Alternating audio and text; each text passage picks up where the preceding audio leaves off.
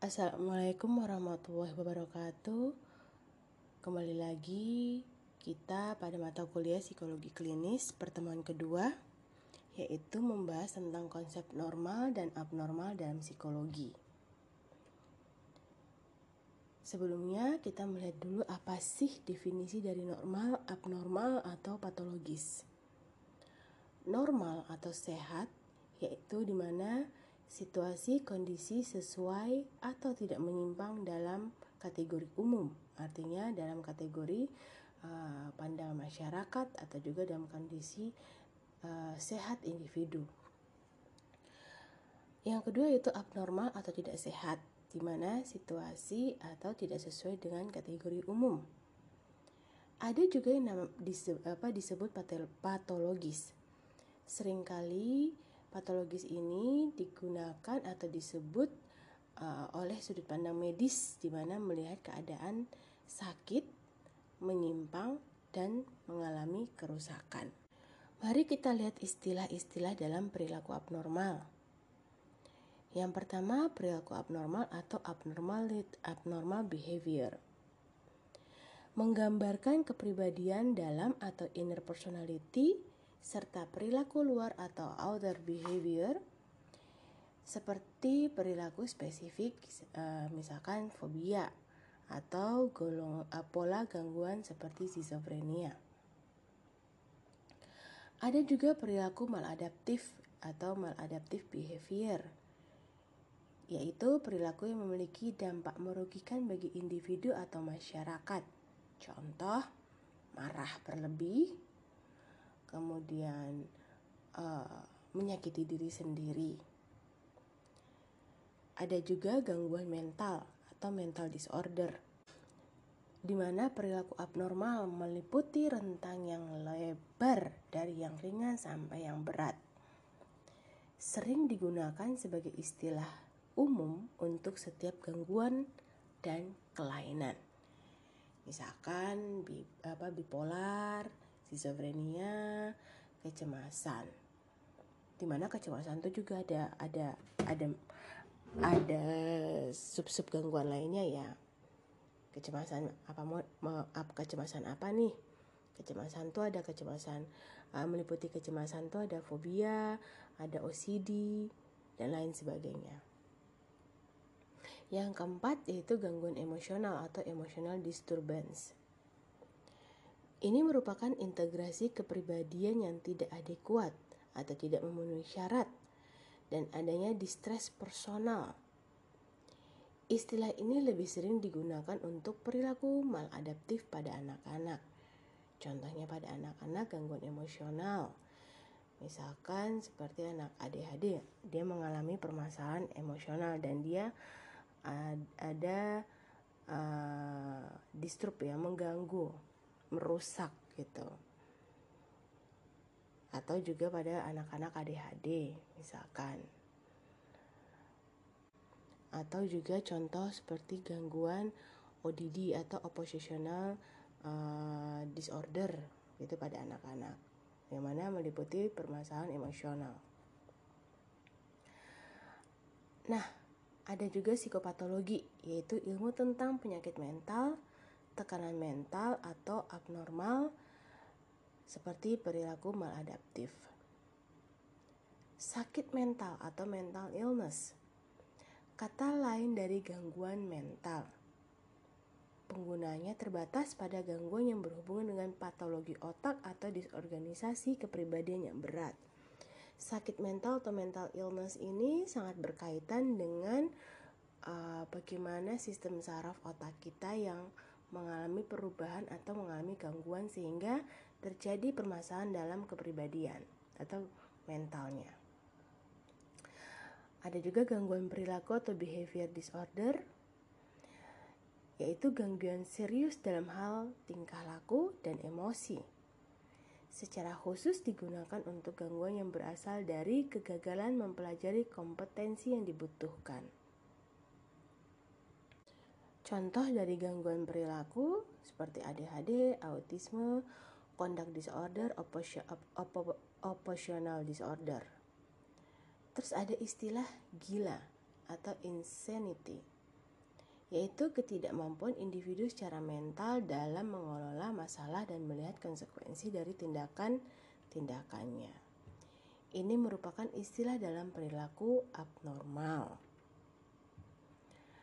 Mari kita lihat kriteria normal dan abnormal. Kita lihat dulu perilaku abnormal dalam pandangan akademis, di mana yang pertama uh, adanya menyimpang dari standar kultur dan sosial. Tidak ada masyarakat yang sakit karena ukuran sehat ada pada masyarakat. Ini secara pandangan akademis. Karena sakit atau tidak sesuai itu sangat berpengaruh dari bagaimana pandangan dari, uh, pad, uh, di masyarakat. Yang kedua, ketidakmampuan menyesuaikan diri. Perilaku abnormal yaitu perilaku maladaptif ketika individu berada dalam kondisi yang menuntutnya untuk menyesuaikan diri dengan baik. Maka dari itu, mengapa dari uh, kecil secara akademis uh, memberikan informasi atau uh, edukasi bahwa sejak kecil sebaiknya individu itu uh, diajarkan atau dibiasakan melakukan penyesuaian diri di lingkungan. Di situlah dia akan belajar tentang uh, banyak hal. Yang ketiga, menyimpang secara statistik, yaitu dalam pengelompokan kategori rata-rata disebut normal sering atau sangat jarang disebut abnormal. Fungsi mental itu juga sangat dipengaruhi oleh bagaimana kemampuan kecerdasan atau intelektual. Kalau kita melihat dari struktur uh, fungsi mental yang berkaitan dengan kecerdasan itu sangat berkaitan dengan total dari uh, eh, IQ atau rentang dari IQ di mana dikatakan subnormal yang tidak sesuai ya yaitu uh, 90 uh, kurang dari 90 gitu ya 90 ke bawah kemudian dikatakan rata-rata atau normal itu pada kategori uh, angka 90 sampai dengan 110 nah kemudian lebih dari 110 uh, eh, dikatakan abnormal uh, di mana biasanya orang-orang dengan kategori ini meskipun tidak bisa kita katakan secara uh, menyeluruh tapi sebagian kondisi seperti ini anak-anak dengan kondisi atau orang dengan kondisi IQ lebih dari 110 mereka terlihat memang pintar namun ada beberapa respon ke lingkungan atau respon emosional yang tidak sesuai atau uh, harus membutuhkan adanya uh, perhatian yang spesifik atau perhatian yang juga lebih. Contoh kayak anak gifted. Contoh lagi Eh, anak-anak uh, yang superior otomatis ketika mereka superior kemampuan lebih sehingga mereka punya cara berpikir yang uh, lebih cepat atau kadang di luar cara berpikir orang normal ini yang harus kita uh, namanya ba, bukan bukan bukan berarti dia sakit secara abnormal ya tapi kita bantu agar dia bisa penyesuaian terhadap diri dia dan kemampuannya serta lingkungan. Ada kuantitas dan juga kualitas. Dikatakan kuantitas itu didasarkan pada norma numerik berdasarkan olah statistik. Dikatakan normal bila normalitas dilihat pada ukuran rata, berarti ada sebuah hitungannya. Lalu di bawah atau di atas rata disebut abnormal. Kemudian di bawah atau subnormal dan di atas atau above average atau superior normal. Ini uh, ada sebuah berbunyi angka dan juga data statistik. Sedangkan kualitas ini sangat berkaitan dengan standar budaya masyarakat sebagai ukuran kesehatan dengan cultural relativity. Artinya dikatakan normal ini sangat stun, apa berkaitan dengan bagaimana budaya, kultur yang relatif. Maka kenapa psikologi nggak jauh-jauh dari kultur? Yang kedua, kemampuan penyesuaian diri, kesulitan atau gagal dalam menyesuaikan diri pada lingkungan. Inilah yang disebut normal secara kualitas.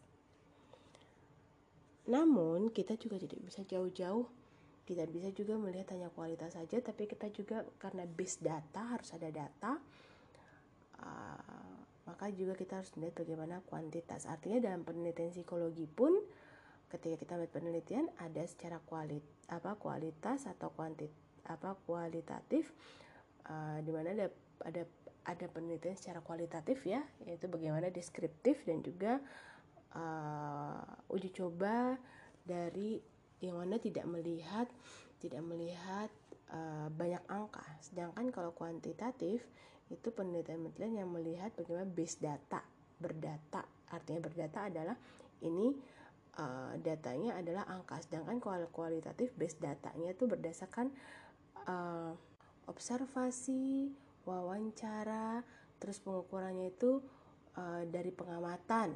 Begitu. Dan nantinya akan dilihat dari aspek-aspek uh, yang apa yang diukur. Sedangkan kalau kuantitatif aspek-aspek yang diukur ada namun juga berdasarkan uh, data berupa angka nah kita lihat pengertian abnormal yang keliru sering kali susah dibendung atau diluruskan yang berakibat kerugian yang besar pada masyarakat itu sendiri. Yang pertama, mengatakan bahwa perilaku abnormal selalu kacau. Padahal belum tentu. Artinya ketika dia masih taraf ringan, masih bisa dia berinteraksi. Terus uh, ketika dia uh, muncul perilaku abnormal atau mungkin tidak sesuai dengan uh, lingkungan dan masih bisa diedukasi, masih bisa dibimbing, maka dia akan bisa masih bisa sesuai dengan standar nilai kultural. Kemudian yang kedua, gagasan antara normal dan abnormal berbeda tajam. Artinya kalau abnormal itu sudah sangat dipandang masyarakat ya, itu sudah sangat uh, apa namanya uh, sangat tidak bisa tidak bisa dia tidak bisa lagi uh, seperti layaknya orang-orang uh, pada umum di masyarakat padahal tidak dia ketika mendapatkan penanganan yang sesuai dia akan masih bisa untuk terlibat di lingkungan dengan dukungan orang terdekat dan juga masyarakat sekitarnya. Ini pandangan yang salah di masyarakat. Yang ketiga, gangguan mental merupakan stigma keturunan. Memang iya, gangguan mental itu juga uh, be, apa namanya ada kaitannya dengan uh, genetika. Namun belum tentu ketika seorang si individu A ini ada genetika mengalami gangguan mental beberapa keturunannya belum tentu dia juga akan mengalami gangguan mental jika dia bisa melihat perspektif bahwa uh, dia mampu melakukan atau menyesuaikan diri dia sendiri kepada masyarakat dengan baik dan dia uh, paham bagaimana agar dia menjadi sehat mental dan bagaimana dia melakukan sebuah problem solving atau penyelesaian masalah. Ini kan juga sangat berkaitan dengan pengalaman di masyarakat ya pengalaman dia mendapatkan pengalaman di lingkungan masyarakat dan juga lingkungan rumah. Jika uh, rumah mendukung dia akan sehat gitu dia akan bisa sesuai yang keempat jenius sebagai saudara kegilaan padahal belum tentu orang-orang yang jenius yang gifted dia belum tentu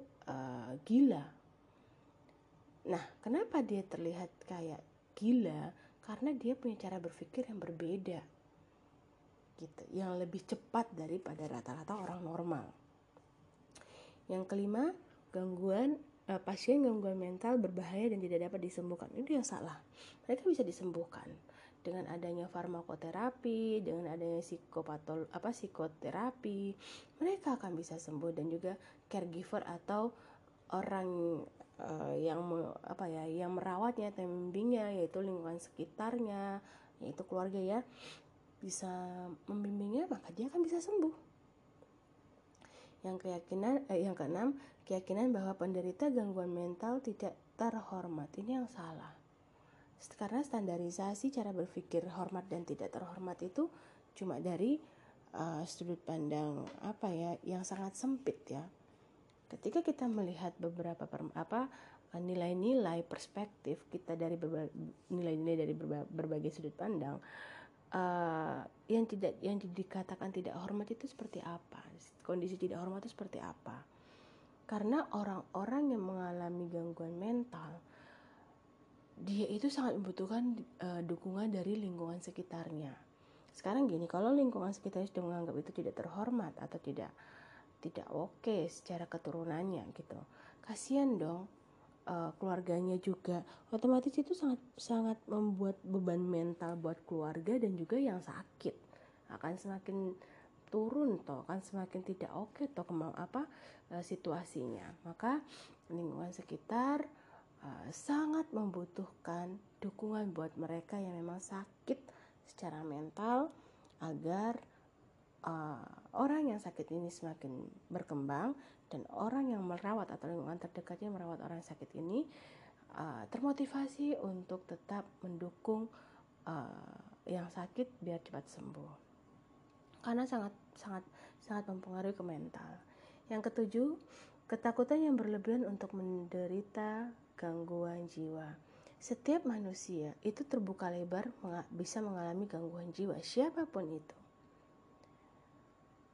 Karena apa? Itu tergantung porsi manusia sendiri, individu masing-masing bagaimana melihat permasalahan dari berbagai sudut pandang. Kalau dia melihat permasalahan itu dari sudut pandang yang sangat sempit ya, itu akan mengganggu ke uh, jiwanya. Bisa mengakibatkan permasalahan mental, permasalahan gangguan jiwa. Tapi jika dia uh, terbiasa atau mau belajar atau mau berusaha melihat permasalahannya itu dari berbagai sudut pandang dan mencari solusi yang tepat dan tidak banyak memikirkan permasalahan itu terus-menerus secara berlebihan, maka dia akan bisa lebih berhasil untuk uh, diri dia dengan kondisi mental yang lebih sehat. Sekarang kita lihat dalam kondisi definisi sehat mental.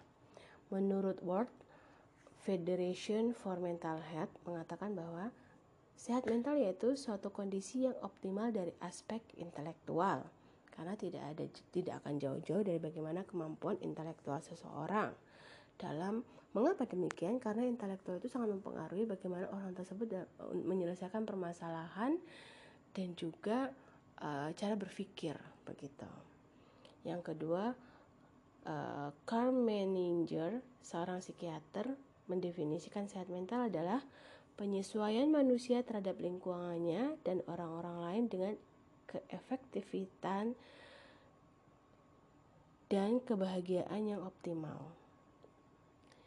Sedangkan HB uh, English, seorang psikolog mengatakan bahwa sehat mental adalah keadaan secara relatif menetap di mana seseorang dapat menyesuaikan diri dengan baik, memiliki semangat hidup yang tinggi dan terpelihara, dan berusaha untuk mencapai aktualisasi diri yang optimal. Bagaimanapun juga, uh, setiap manusia itu pasti butuh sebuah aktualisasi, gitu. Kemudian menurut uh, WW Buhem, pekerja sosial, mengatakan bahwa kondisi dan taraf pemfungsian sosial yang diterima secara sosial dan memberikan kebahagiaan secara pribadi. Artinya, dia mengatakan bahwa ketika kondisi sehat mental itu ketika lingkungan sosial menerima dan juga uh, membuat individu atau pribadi seseorang itu lebih bahagia. Yang kelima, Menurut Gilender, sehat mental adalah orang yang meni- orang yang mentalnya sehat identik dengan individu yang normal.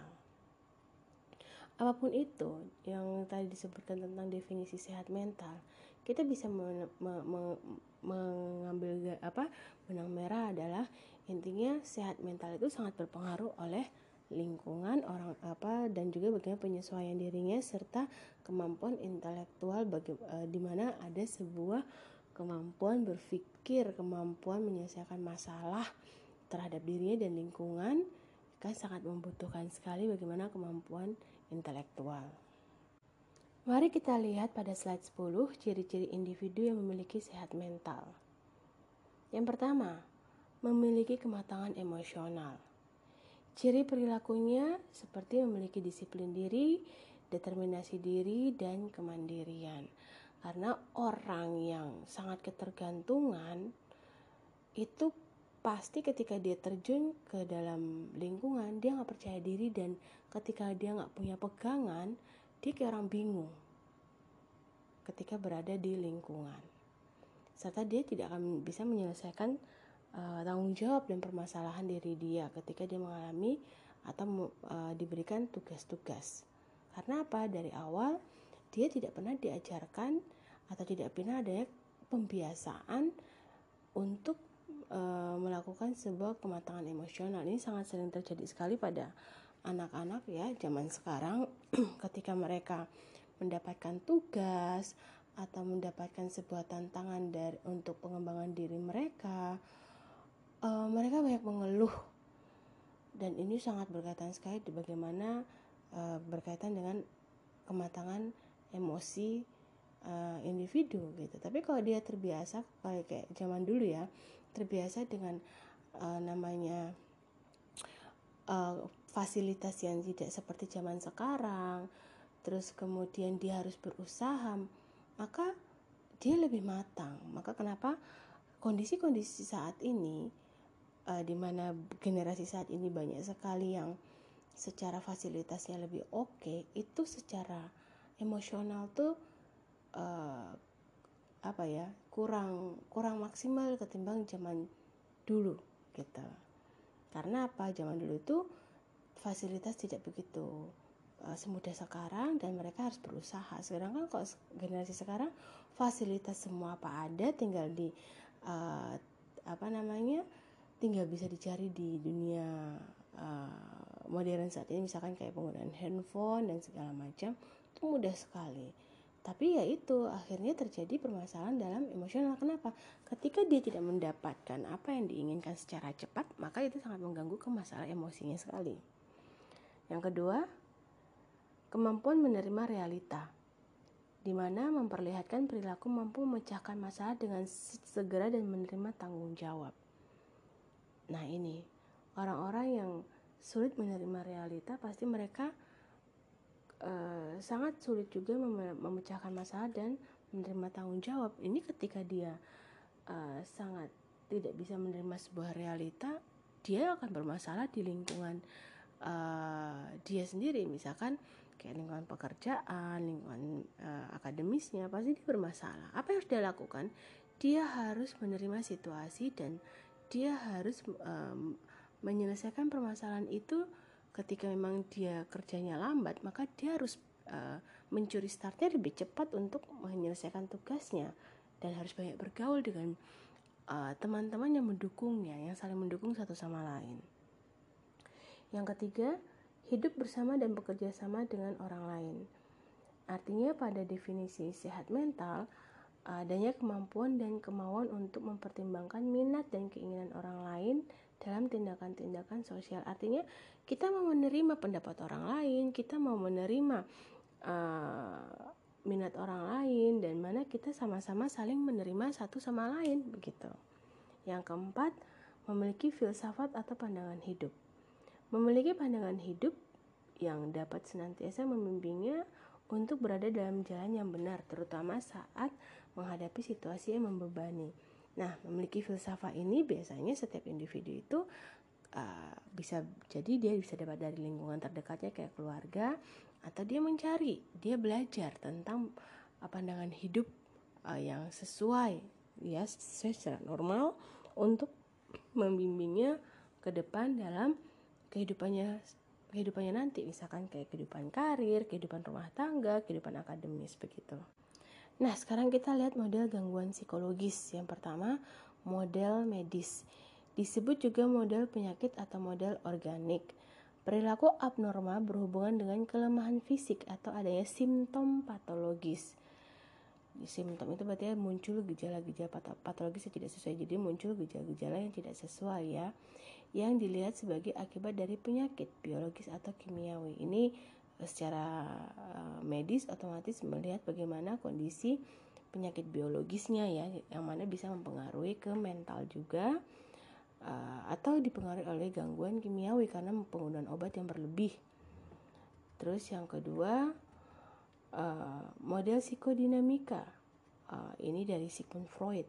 Psikodinamika itu berarti kan model psikodinamika berarti kan terapi ini berkaitan dengan bagaimana dia melihat dinamika psikis uh, individu, psikis orang gitu.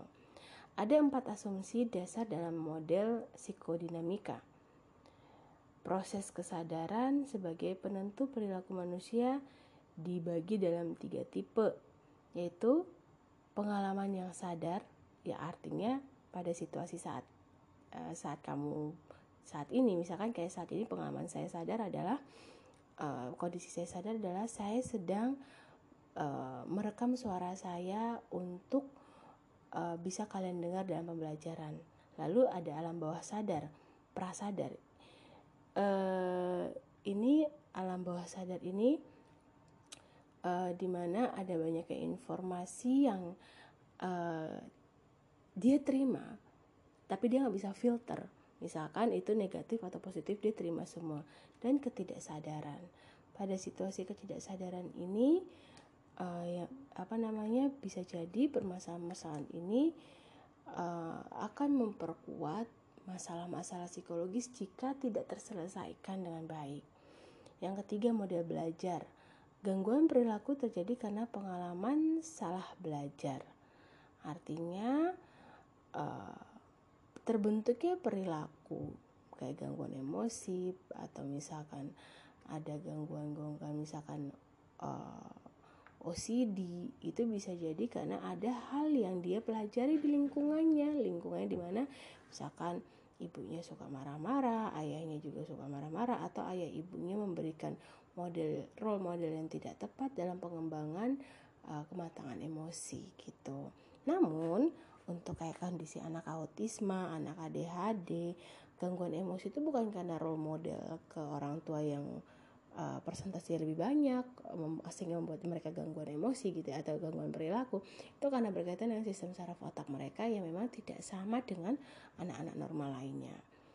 Yang keempat model sistem penggunaan konsep-konsep ilmu uh, kealaman proses informasi dan sosial untuk mengkonseptualisasikan interaksi manusia.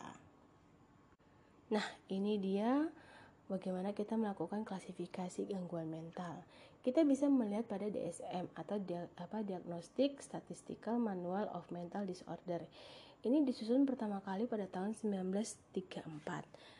Uh, kemudian uh, pada tahun 1952 sampai dengan 1992 American Psychiatric Association atau APA menyusun kembali dan merevisi DSM 1 sampai dengan 4. Nah, saat ini eh, DSM 4 sudah ada revisian lagi menjadi DSM 5. Para psikiater dan juga psikolog klinis menggunakan saat ini masih menggunakan uh, eh, DSM 4 dan juga DSM 5. Kenapa DSM 4 masih digunakan? Karena di DSM 4 itu uh, klasifikasinya lebih spesifikasi klasifikasi gangguan lebih detail sih daripada daripada DSM 5. Artinya gini, misalkan kayak uh, DSM-4 tuh gangguan pervasif. Gangguan pervasif itu kan mengganggu ya.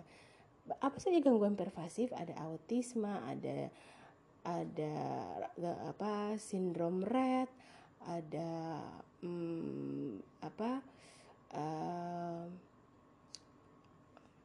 ada Asperger dan lain sebagainya di mana gangguan pervasif itu ada lima ada lima permasalahan-permasalahan yang bisa diklasifikasikan. Sedangkan di DSM-5 gangguan pervasif itu udah nggak ada. ada cuma autism spectrum disorder. Udah nanti taraf 1, taraf apa?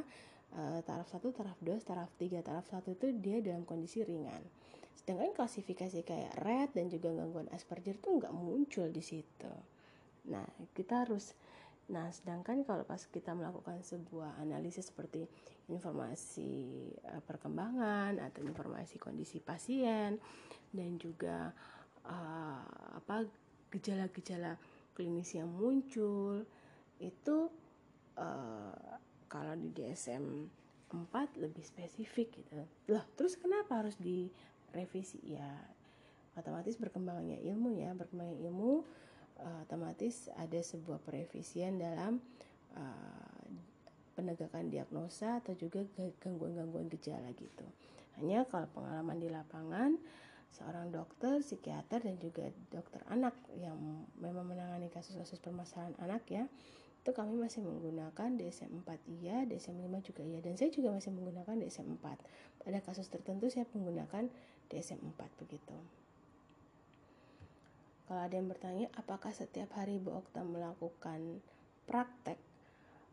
Uh, saya setiap hari melakukan praktek dan setiap hari menangani kasus-kasus khususnya anak dan remaja sehingga ketika ada permasalahan-permasalahan uh, saya bisa menggunakan DSM-5 contohnya uh, pernah ada seorang ibu datang ke tempat saya mengatakan bahwa bu anak saya selektif uh, mutism. Selective mutism itu adalah uh, dia uh, tidak akan merespon atau tidak akan berbicara pada lingkungan tertentu atau lingkungan yang pernah mengalami sebuah trauma atau kesakitan bagi dia tapi dia kalau di rumah dia oke okay banget tapi kalau di luar di luar rumah dia tuh diem kayak patung nggak mau ngomong diem aja terus jalan kayak robot ketakut ini ya, selektif mutism ini bagian dari kecemasan pada anak-anak ya kemudian saya lihat hasil dari psikolognya yang mana mengatakan selective mutism. Saya terus kemudian saya minta saya gali lagi dari orang tuanya. Saya gali lagi dari orang tuanya. Kemudian uh, apa namanya uh, ternyata kasus-kasusnya kasus anak ini bukan selective mutism tapi kontrol di, di rumah yang nggak oke. Artinya gini uh, dia tidak punya pengalaman yang banyak ke lingkungan. Dia tidak punya pengalaman banyak untuk mengetahui bagaimana bersosialisasi. Karena apa? Dia di rumah kebiasaan dari kecil satu anak satu pengasuh. Kayak gitu. Dan dia sangat diladeni di rumah. Artinya dia nggak punya dia nggak punya pengalaman untuk bagaimana menjadi menjadi anak yang sedang berkembang untuk mandiri gitu. Nah, uh, psikolognya juga tidak salah sih saat itu kalau saya lihat ya hasil karena psikolognya hanya melihat uh, gejala yang munculnya saja gitu, tapi belum belum lebih detail untuk um, melihat historinya dari kecil gitu. Karena langsung mengatakan selektif mutism gitu. Kemudian saya gali lagi ternyata ada role model juga dari ayahnya yang mana ayah ini mengalami masalah kecemasan dan juga ada sebuah uh, apa ya uh, bully dari keluarga terdekatnya sendiri keluarganya sendiri. Dan di mana akhirnya ayahnya itu kepada lingkungan juga uh, kayak sangat membatasi diri. Sedangkan kalau ibunya tidak karena ibunya seorang perawat ya ibunya tidak kayak ibunya lebih supel terus saya katakan anak ini uh, bukan selektif mutism. Akhir, akhirnya saya pegang saya buka DSM 5 lagi dan saya observasi anaknya terus saya menggunakan uh, buku gangguan psikologi ya. Kalau kebetulan kalau kami di IPK ada khusus buku gangguan psikologi buat psikolog gitu ya. Saya buka saya katakan ini anak bukan selektif mutism tapi ini anak karena pola-pola yang tidak pernah ada pengalaman di lingkungan terdekatnya untuk membawanya ke lingkungan luar, ditambah lagi ada sebuah role model atau pola yang mana tanpa disadari anak ini mengcopying ayahnya ketika menyelesaikan masalah dan juga tidak pernah adanya sebuah uh, sharing bersama anak akhirnya membuat situasi seperti ini. Saat ini anaknya sedang treatment terapi uh, jalannya kayak robot banget. Sekarang dia sudah mulai mau berinteraksi sudah mau lepas dalam ketawa tertawa. Itu pakai treatment akhirnya saya melakukan behavior terapi pada anak ini sudah berjalan tiga bulan uh, dan dan dia sudah lebih nyaman ketika datang ke lingkungan baru dan ketika uh, datang maupun pulang saya minta dia untuk menyapa anak yang anak yang baru datang atau anak yang baru pulang mau pulang berpas-pasan dengan dia untuk dia bisa menyapa ke anak tersebut. Nah, uh, itu salah satu uh, contoh gitu ya. Lalu WHO eh, melahirkan lagi International Classification Diagnostic of Mental Disorder atau ICD. Ini ya, direvisi secara periodik saat ini sudah sampai ICD 11 akan resmi berlaku pada tahun 2022.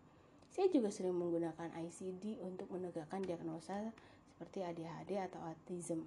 Selain saya menggunakan DSM, saya juga menggunakan ICD untuk mempermudah saya menegakkan diagnosa karena gini banyak sekali pandangan masyarakat psikolog itu hanya sebuah formalitas saja dan ketika pengalaman saya berada di rumah sakit karena saya praktik di rumah sakit juga ya akhirnya psikolog itu nggak dipandang karena hanya melihat uh, permasalahan itu belum uh, sangat dangkal tidak yang sangat uh, spesifik gitu ke historinya dan juga gejala-gejala uh, klinis yang muncul sejak dia kecil. Karena saya psikolog apa klinis anak di remaja ya.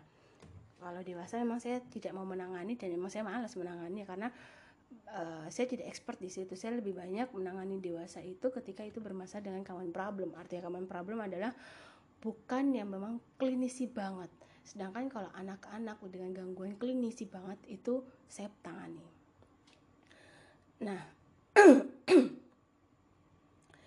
Uh, jadi ICD ini sangat membantu saya menegakkan diagnosa untuk membantu saya untuk melaporkan ke dokter baik dokter anak maupun dokter psikiater. Di situlah peran saya awalnya tidak dilihat oleh mereka. Akhirnya uh, saya nggak mau dong kayak gitu. Artinya saya tidak mau mereka memandang psikolog itu seperti psikolog-psikolog tua atau psikolog-psikolog zaman dulu. Saya nggak mau seperti itu.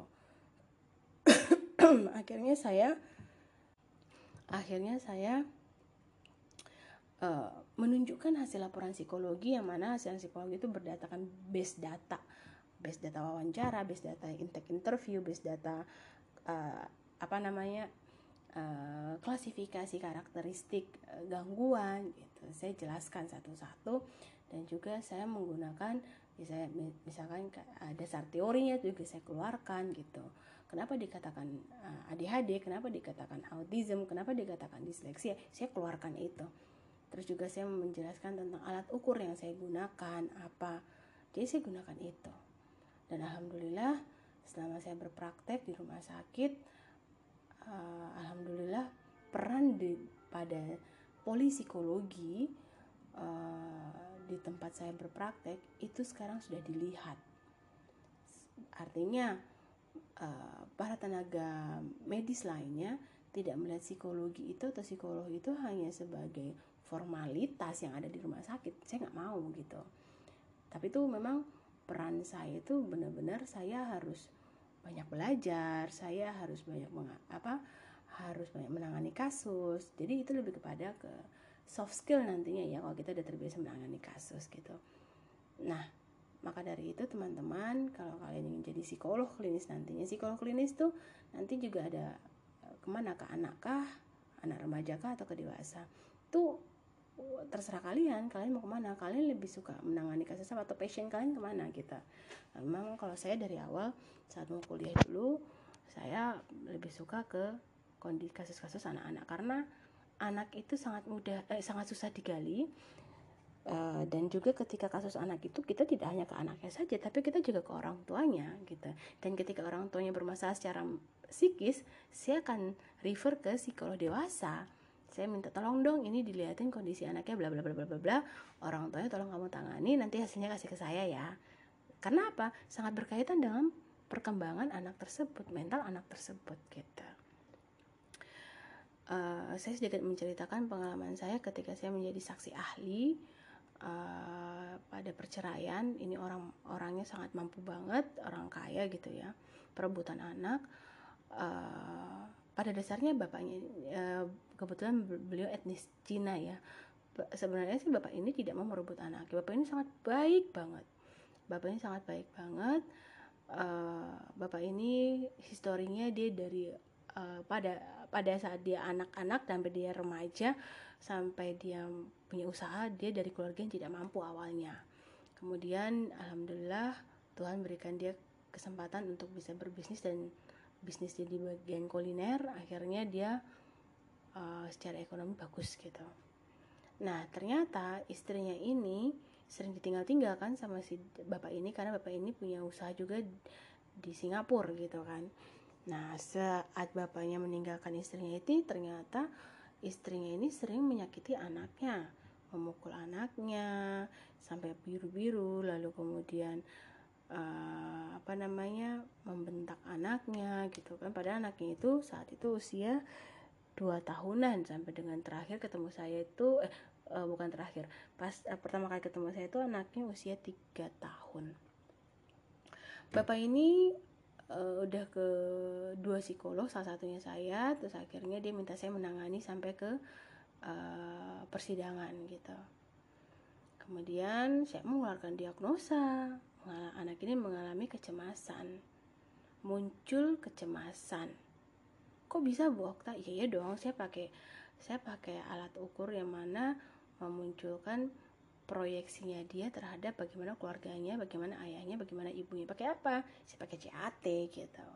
Saya juga pakai observasi, saya juga pakai wawancara di anak. Bisa, bisa. Kebetulan anak ini sebelum saya memberikan tes proyeksi, saya ukur dulu kemampuan IQ-nya menggunakan BPPSI kan untuk anak-anak prasekolah ya. Saya ingin melihat bagaimana kemampuan berbahasanya. Karena uh, di uh, perception test yang menggunakan CAT ataupun TAT itu sangat membutuhkan kemampuan verbal yang bagus. Kebetulan saat saya tes kemampuan verbalnya bagus banget nih anak.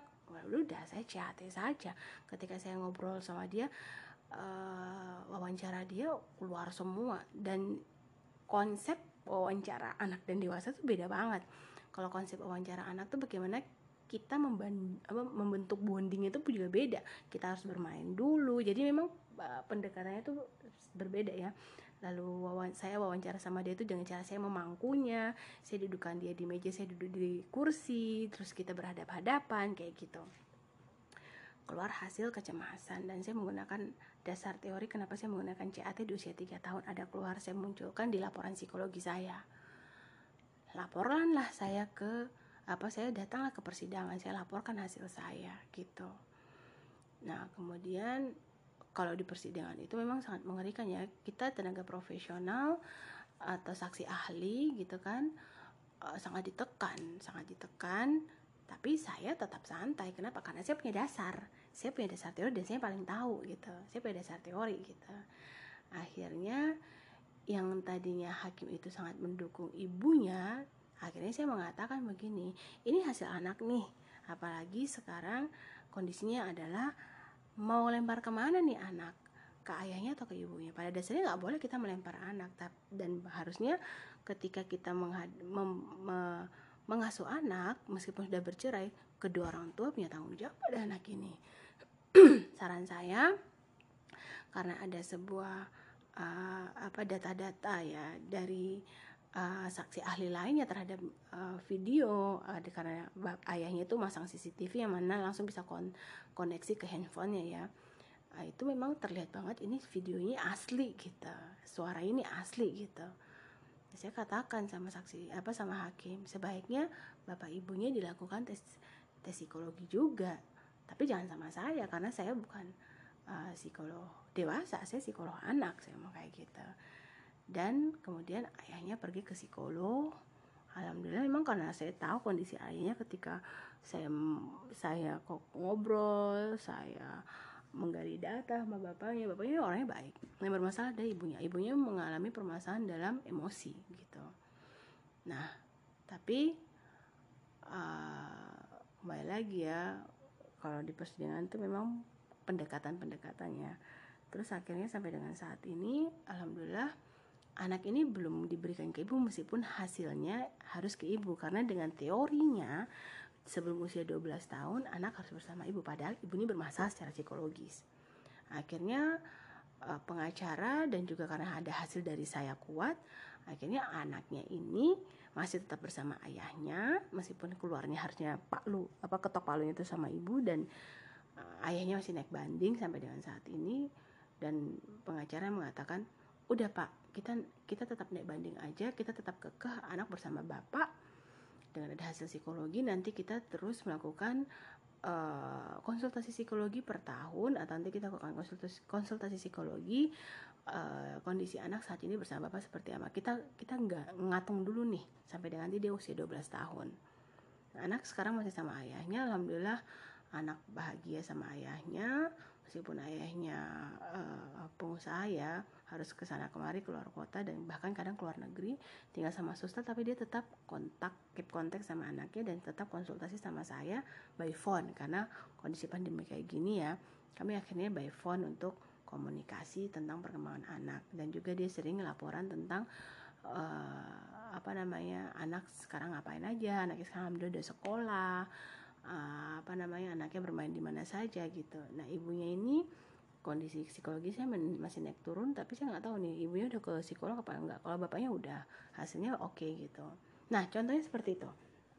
Artinya ketika kita mengenangani kasus itu kita tidak hanya melihat pada apalagi kalau anak ya itu kita nggak ada melihat pada anaknya saja yang gejala gejala klinisnya muncul. Tapi gejala klinis muncul ini karena apa?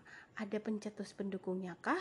Contoh misalkan karena anak anak ADHD autisme otomatis kan itu berkaitan dengan genetika juga ya. Terus berkaitan juga sistem saraf otak ya. Maka saya harus kirim ke uh, dokter anak bagian sub uh, sub spesialis neurologis gitu. Terus kalau misalkan uh, anak dengan atau remaja dengan OCD maka saya harus kirim uh, ke dokter sub psikiater kayak gitu. Nah seperti itu teman-teman Alhamdulillah dengan demikian psikolog klinis itu perannya sangat luar biasa sekali di rumah sakit apalagi kondisi-kondisi pandemi saat ini penanganan kasus-kasus orang-orang yang kemarin pasien covid sangat membutuhkan psikolog psikolog banget gitu. Nah, Lalu pemerintah Indonesia melakukan direk, e, melalui Direktorat Kesehatan Jiwa mengadopsi DSM dan ICD menjadi pedoman penggolongan diagnostik gangguan jiwa atau PPDGJ yang saat ini telah mencapai PPDGJ 3. Jadi PPDGJ itu bagian uh, dari gabungan dari DSM dan ICD. Sangat membantu? Iya, membantu, sangat membantu sekali. Namun memang saya pribadi ya, saya pribadi ketika menangani kasus, uh, saya lebih banyak langsung melihat atau menggunakan DSM dan ICD daripada PPDGJ itu semua tergantung psikolog masing-masing sih. Gitu. Nah ini sejarah dan DSM uh, eh, sejarah DSM dan PPDGJ pada slide 13 kalian bisa baca sendiri ya.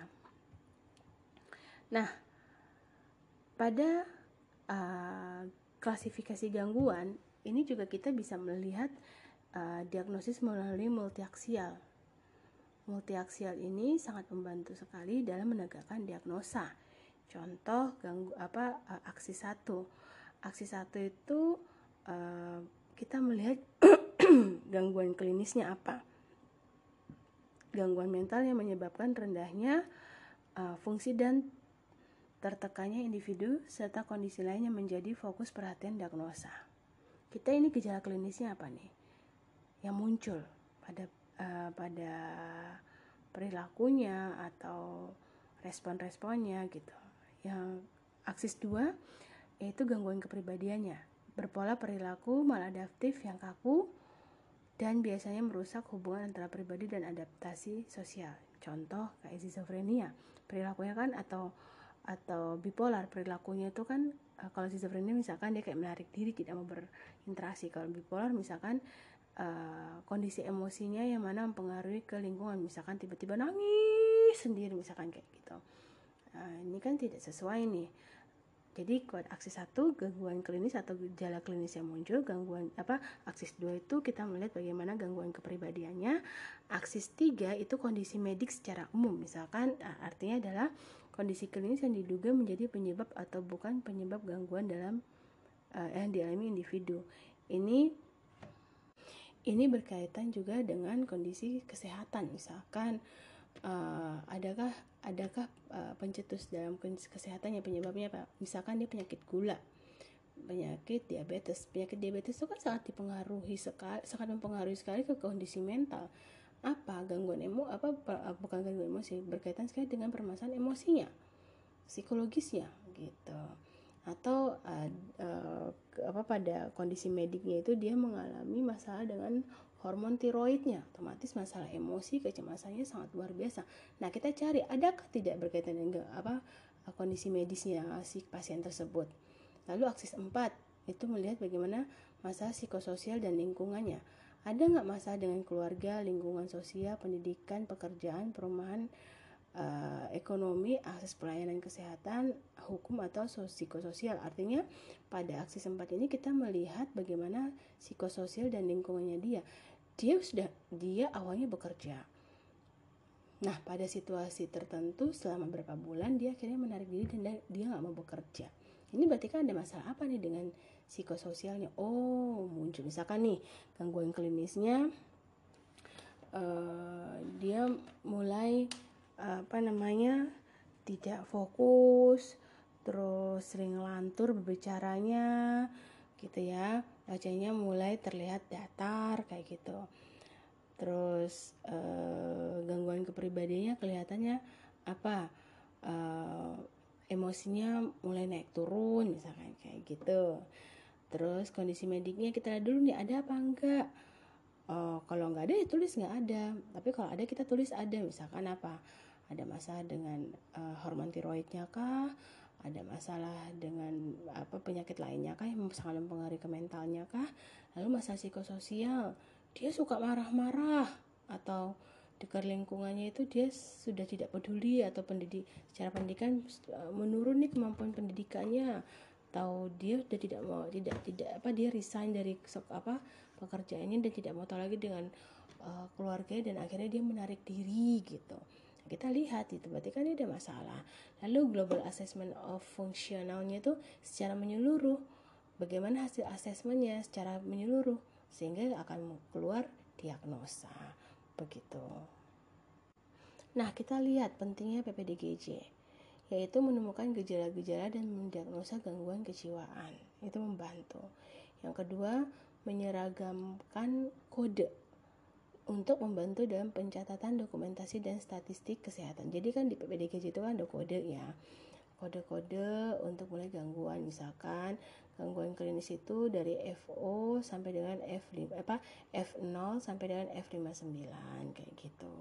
Itu ada kode-kodenya itu ah, sebenarnya mempermudah untuk mencatat, mencatat rekam medisnya di SO apa SO SOAP juga untuk mempermudah mencatat gitu. Nah, kemudian uh, seragam diagnosa acuan pemberian intervensi atau terapi.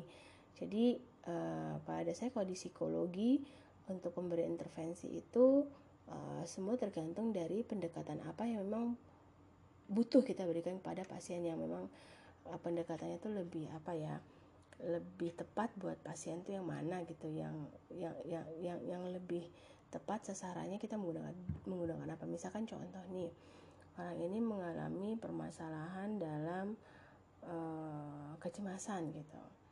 Art, pertama misalkan saya pakai psikodinamika karena beragam kondisi psikologisnya ya. Ternyata pas perjalanan saya memberikan psikodia apa psikodinamika nggak bisa nih terhadap kasusnya maka saya harus segera mengganti dengan psikoterapi lain misalkan client center. Itu boleh. Jadi dalam menggunakan intervensi itu tidak boleh hanya cuma satu saklek menggunakan intervensi itu. Jika memang tidak bisa pas dengan kasus klien ini kita harus ganti dengan uh, gangguan apa dengan intervensi yang lain gitu.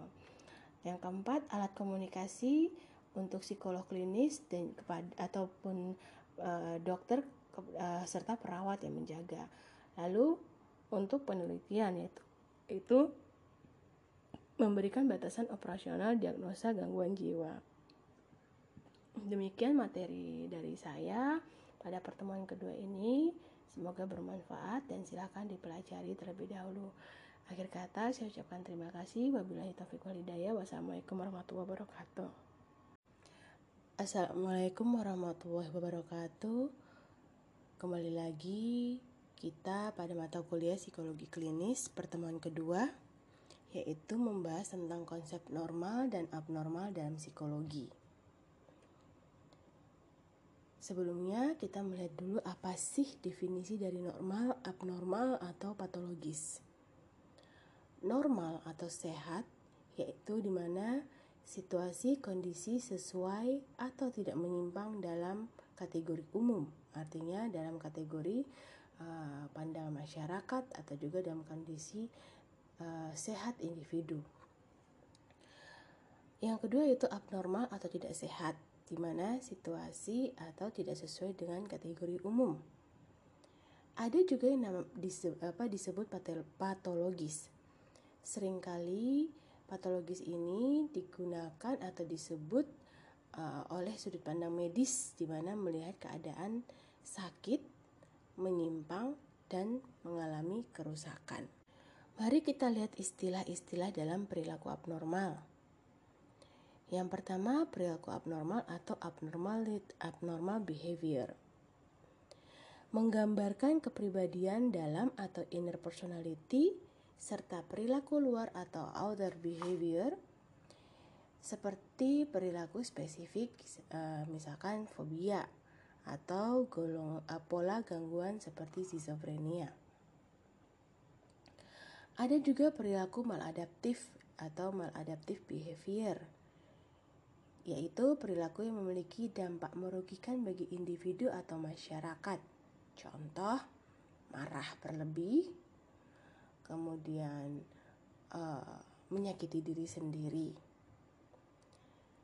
Ada juga gangguan mental atau mental disorder, di mana perilaku abnormal meliputi rentang yang lebar dari yang ringan sampai yang berat.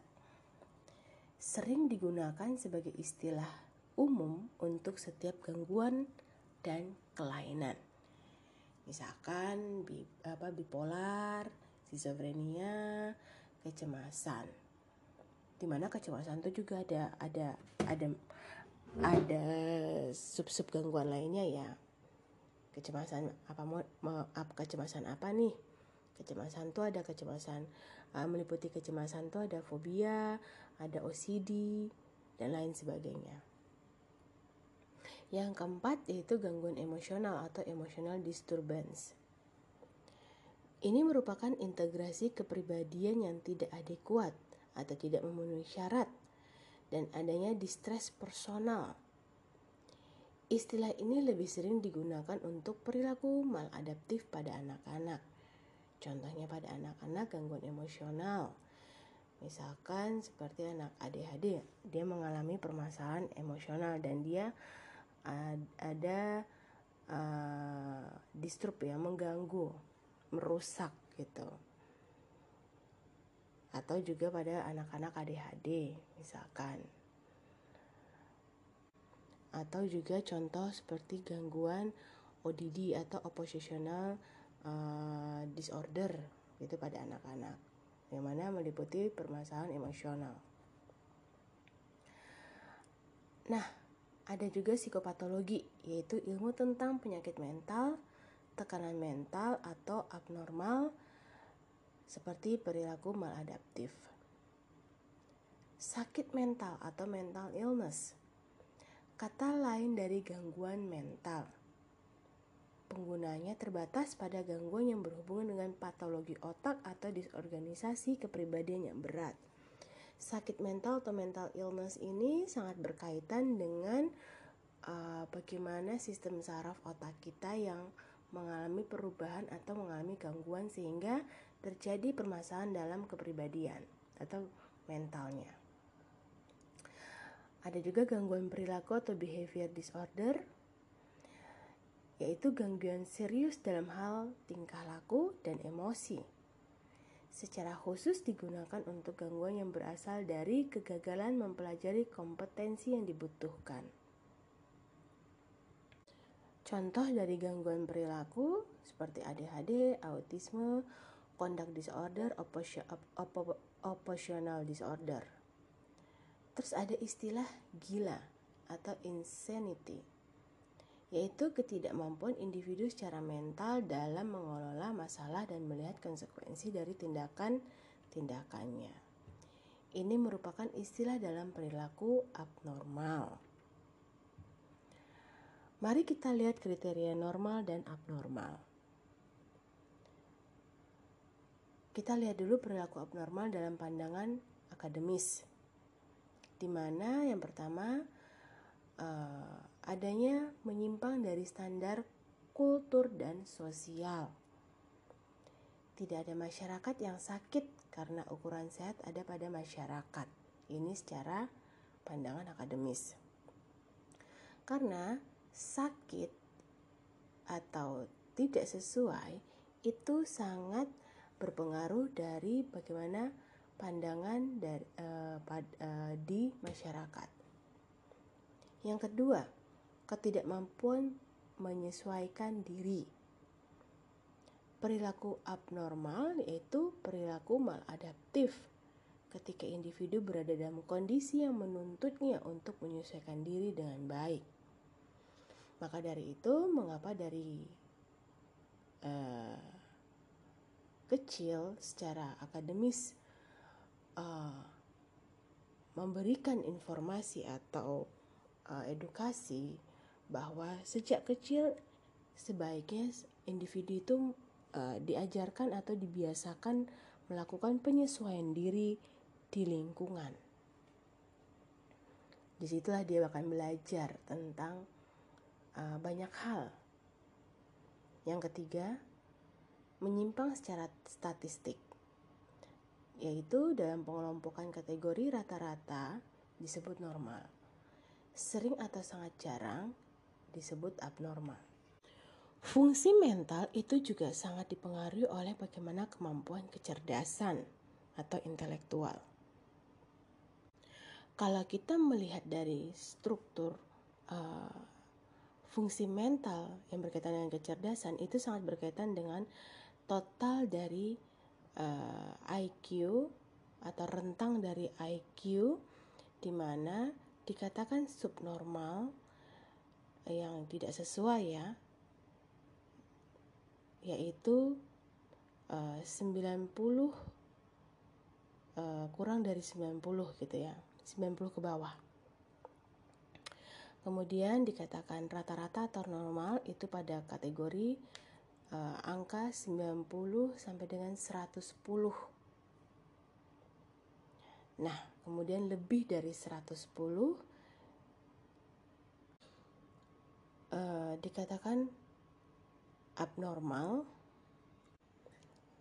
uh, di mana biasanya orang-orang dengan kategori ini meskipun tidak bisa kita katakan secara uh, menyeluruh, tapi sebagian kondisi seperti ini, anak-anak dengan kondisi atau orang dengan kondisi IQ lebih dari 110, mereka terlihat memang pintar, namun ada beberapa respon ke lingkungan atau respon emosional yang tidak sesuai atau uh, harus membutuhkan adanya uh, perhatian yang spesifik atau perhatian yang juga lebih contoh kayak anak gifted.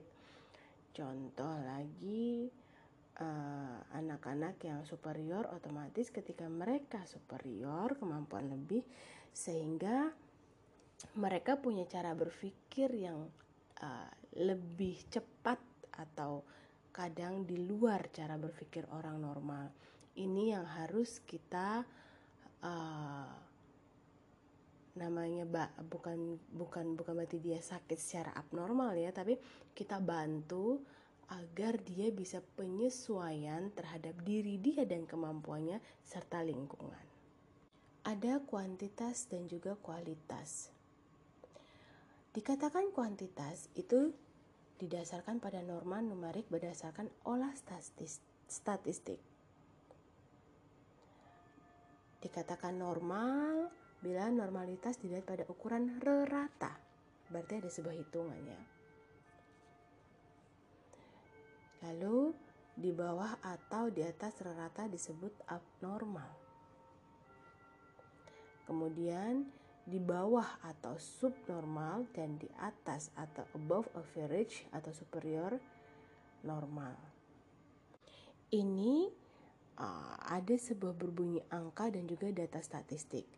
Sedangkan kualitas ini sangat berkaitan dengan standar budaya masyarakat sebagai ukuran kesehatan dengan cultural relativity. Artinya dikatakan normal ini sangat stun, apa berkaitan dengan bagaimana budaya, kultur yang relatif. Maka kenapa psikologi nggak jauh-jauh dari kultur? Yang kedua, kemampuan penyesuaian diri, kesulitan atau gagal dalam menyesuaikan diri pada lingkungan. Inilah yang disebut normal secara kualitas. Namun, kita juga tidak bisa jauh-jauh kita bisa juga melihat hanya kualitas saja tapi kita juga karena base data harus ada data uh, maka juga kita harus melihat bagaimana kuantitas artinya dalam penelitian psikologi pun ketika kita lihat penelitian ada secara kualit apa kualitas atau kuantit apa kualitatif uh, di mana ada ada ada penelitian secara kualitatif ya yaitu bagaimana deskriptif dan juga uh, uji coba dari yang mana tidak melihat tidak melihat uh, banyak angka. Sedangkan kalau kuantitatif itu penelitian-penelitian yang melihat bagaimana base data berdata. Artinya berdata adalah ini uh, datanya adalah angka. Sedangkan kualitatif base datanya itu berdasarkan uh, observasi wawancara terus pengukurannya itu uh, dari pengamatan. Begitu. Dan nantinya akan dilihat dari aspek-aspek uh, yang apa yang diukur.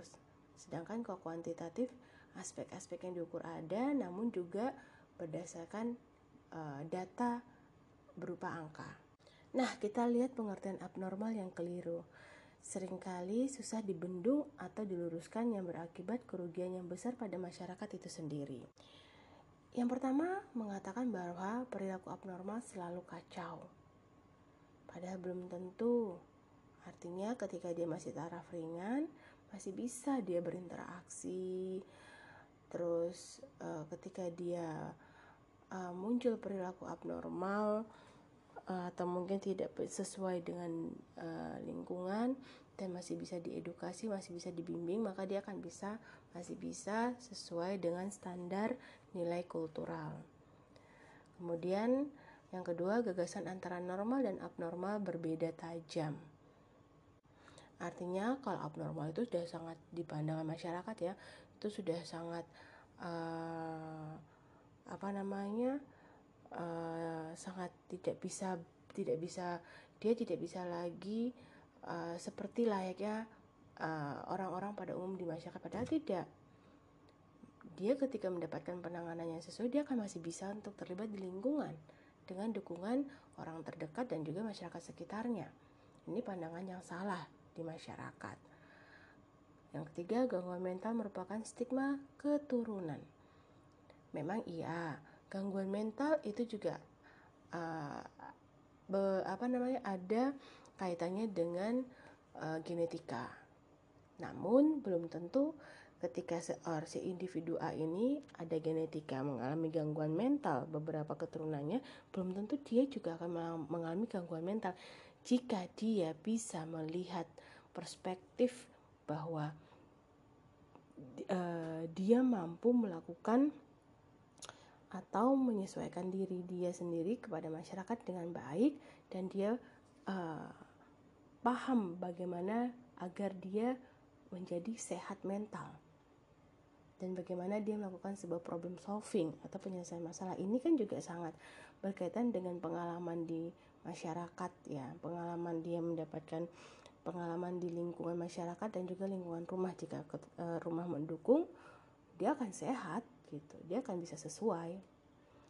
Yang keempat jenius sebagai saudara kegilaan. Padahal belum tentu orang-orang yang jenius yang gifted dia belum tentu uh, gila. Nah kenapa dia terlihat kayak gila? Karena dia punya cara berpikir yang berbeda. Gitu. Yang lebih cepat daripada rata-rata orang normal. Yang kelima gangguan uh, pasien gangguan mental berbahaya dan tidak dapat disembuhkan. Itu yang salah. Mereka bisa disembuhkan dengan adanya farmakoterapi, dengan adanya psikopatol apa psikoterapi, mereka akan bisa sembuh dan juga caregiver atau orang uh, yang apa ya yang merawatnya membimbingnya yaitu lingkungan sekitarnya yaitu keluarga ya bisa membimbingnya maka dia akan bisa sembuh yang keyakinan eh, yang keenam keyakinan bahwa penderita gangguan mental tidak terhormat. Ini yang salah. Karena standarisasi cara berpikir hormat dan tidak terhormat itu cuma dari uh, sudut pandang apa ya yang sangat sempit ya. Ketika kita melihat beberapa per, apa nilai-nilai perspektif kita dari nilai-nilai dari berbagai sudut pandang uh, yang tidak yang dikatakan tidak hormat itu seperti apa kondisi tidak hormat itu seperti apa? Karena orang-orang yang mengalami gangguan mental dia itu sangat membutuhkan uh, dukungan dari lingkungan sekitarnya. Sekarang gini kalau lingkungan sekitarnya sudah menganggap itu tidak terhormat atau tidak tidak oke okay secara keturunannya gitu kasihan dong uh, keluarganya juga. Otomatis itu sangat sangat membuat beban mental buat keluarga dan juga yang sakit akan semakin turun toh kan semakin tidak oke okay, toh kemau apa uh, situasinya. Maka lingkungan sekitar uh, sangat membutuhkan dukungan buat mereka yang memang sakit secara mental agar uh, orang yang sakit ini semakin berkembang dan orang yang merawat atau lingkungan terdekatnya merawat orang sakit ini uh, termotivasi untuk tetap mendukung uh, yang sakit biar cepat sembuh. Karena sangat sangat sangat mempengaruhi ke mental yang ketujuh ketakutan yang berlebihan untuk menderita gangguan jiwa setiap manusia itu terbuka lebar bisa mengalami gangguan jiwa siapa pun itu karena apa? Itu tergantung porsi manusia sendiri, individu masing-masing bagaimana melihat permasalahan dari berbagai sudut pandang. Kalau dia melihat permasalahan itu dari sudut pandang yang sangat sempit ya itu akan mengganggu ke uh, jiwanya. Bisa mengakibatkan permasalahan mental, permasalahan gangguan jiwa. Tapi jika dia uh, terbiasa atau mau belajar atau mau berusaha melihat permasalahannya itu dari berbagai sudut pandang dan mencari solusi yang tepat dan tidak banyak memikirkan permasalahan itu terus-menerus secara berlebihan, maka dia akan bisa lebih berhasil untuk uh, diri dia dengan kondisi mental yang lebih sehat. Sekarang kita lihat dalam kondisi definisi sehat mental. Menurut World Federation for Mental Health mengatakan bahwa Sehat mental yaitu suatu kondisi yang optimal dari aspek intelektual karena tidak ada tidak akan jauh-jauh dari bagaimana kemampuan intelektual seseorang. Dalam mengapa demikian? Karena intelektual itu sangat mempengaruhi bagaimana orang tersebut menyelesaikan permasalahan dan juga uh, cara berpikir begitu. Yang kedua, uh, Carl Menninger, seorang psikiater, mendefinisikan sehat mental adalah penyesuaian manusia terhadap lingkungannya dan orang-orang lain dengan keefektifan dan kebahagiaan yang optimal. Sedangkan HB uh, English, seorang psikolog mengatakan bahwa sehat mental adalah keadaan secara relatif menetap di mana seseorang dapat menyesuaikan diri dengan baik, memiliki semangat hidup yang tinggi dan terpelihara, dan berusaha untuk mencapai aktualisasi diri yang optimal. Bagaimanapun juga, uh, setiap manusia itu pasti butuh sebuah aktualisasi, gitu. Kemudian menurut uh, WW Buhem, pekerja sosial, mengatakan bahwa kondisi dan taraf pemfungsian sosial yang diterima secara sosial dan memberikan kebahagiaan secara pribadi. Artinya, dia mengatakan bahwa ketika kondisi sehat mental itu ketika lingkungan sosial menerima dan juga uh, membuat individu atau pribadi seseorang itu lebih bahagia. Yang kelima, menurut Kilender, sehat mental adalah orang yang orang yang mentalnya sehat identik dengan individu yang normal.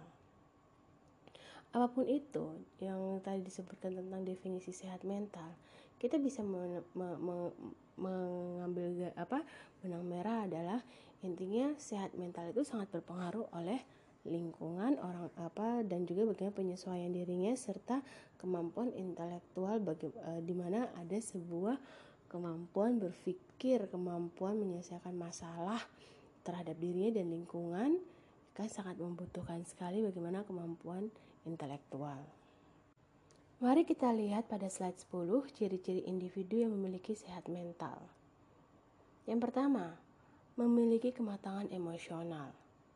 Ciri perilakunya seperti memiliki disiplin diri, determinasi diri, dan kemandirian. Karena orang yang sangat ketergantungan itu pasti ketika dia terjun ke dalam lingkungan dia nggak percaya diri dan ketika dia nggak punya pegangan dia kayak orang bingung ketika berada di lingkungan serta dia tidak akan bisa menyelesaikan uh, tanggung jawab dan permasalahan diri dia ketika dia mengalami atau uh, diberikan tugas-tugas. Karena apa? Dari awal dia tidak pernah diajarkan atau tidak pernah ada pembiasaan untuk uh, melakukan sebuah kematangan emosional. Ini sangat sering terjadi sekali pada anak-anak ya zaman sekarang ketika mereka mendapatkan tugas atau mendapatkan sebuah tantangan dari untuk pengembangan diri mereka uh, mereka banyak mengeluh dan ini sangat berkaitan sekali di bagaimana uh, berkaitan dengan kematangan emosi uh, individu gitu. Tapi kalau dia terbiasa kayak kayak zaman dulu ya, terbiasa dengan uh, namanya uh, fasilitas yang tidak seperti zaman sekarang, terus kemudian dia harus berusaha, maka dia lebih matang. Maka kenapa kondisi-kondisi saat ini uh, di mana generasi saat ini banyak sekali yang secara fasilitasnya lebih oke okay, itu secara emosional tuh uh, apa ya kurang kurang maksimal ketimbang zaman dulu gitu.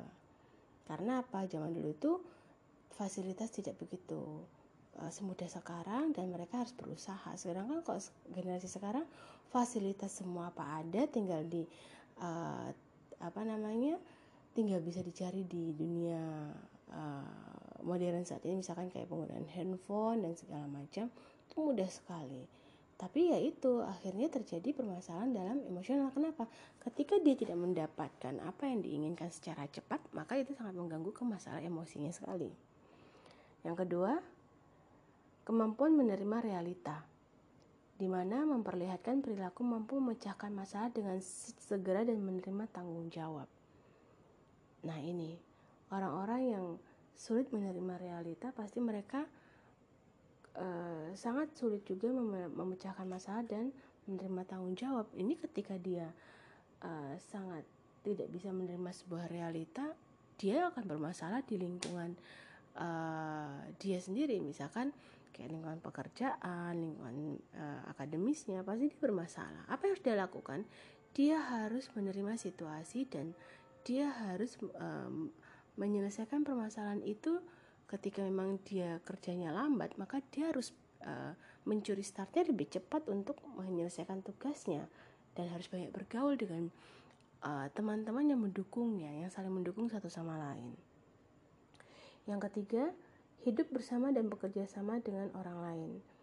Artinya pada definisi sehat mental adanya kemampuan dan kemauan untuk mempertimbangkan minat dan keinginan orang lain dalam tindakan-tindakan sosial. Artinya, kita mau menerima pendapat orang lain, kita mau menerima uh, minat orang lain, dan mana kita sama-sama saling menerima satu sama lain, begitu. Yang keempat, memiliki filsafat atau pandangan hidup. Memiliki pandangan hidup yang dapat senantiasa membimbingnya untuk berada dalam jalan yang benar, terutama saat menghadapi situasi yang membebani. Nah, memiliki filsafat ini biasanya setiap individu itu uh, bisa jadi dia bisa dapat dari lingkungan terdekatnya kayak keluarga atau dia mencari, dia belajar tentang uh, pandangan hidup uh, yang sesuai ya secara normal untuk membimbingnya ke depan dalam kehidupannya kehidupannya nanti misalkan kayak kehidupan karir, kehidupan rumah tangga, kehidupan akademis begitu. Nah, sekarang kita lihat model gangguan psikologis. Yang pertama, model medis. Disebut juga model penyakit atau model organik. Perilaku abnormal berhubungan dengan kelemahan fisik atau adanya simptom patologis. Simptom itu berarti muncul gejala-gejala patologis yang tidak sesuai. Jadi muncul gejala-gejala yang tidak sesuai ya. Yang dilihat sebagai akibat dari penyakit biologis atau kimiawi. Ini secara uh, medis otomatis melihat bagaimana kondisi penyakit biologisnya ya yang mana bisa mempengaruhi ke mental juga uh, atau dipengaruhi oleh gangguan kimiawi karena penggunaan obat yang berlebih.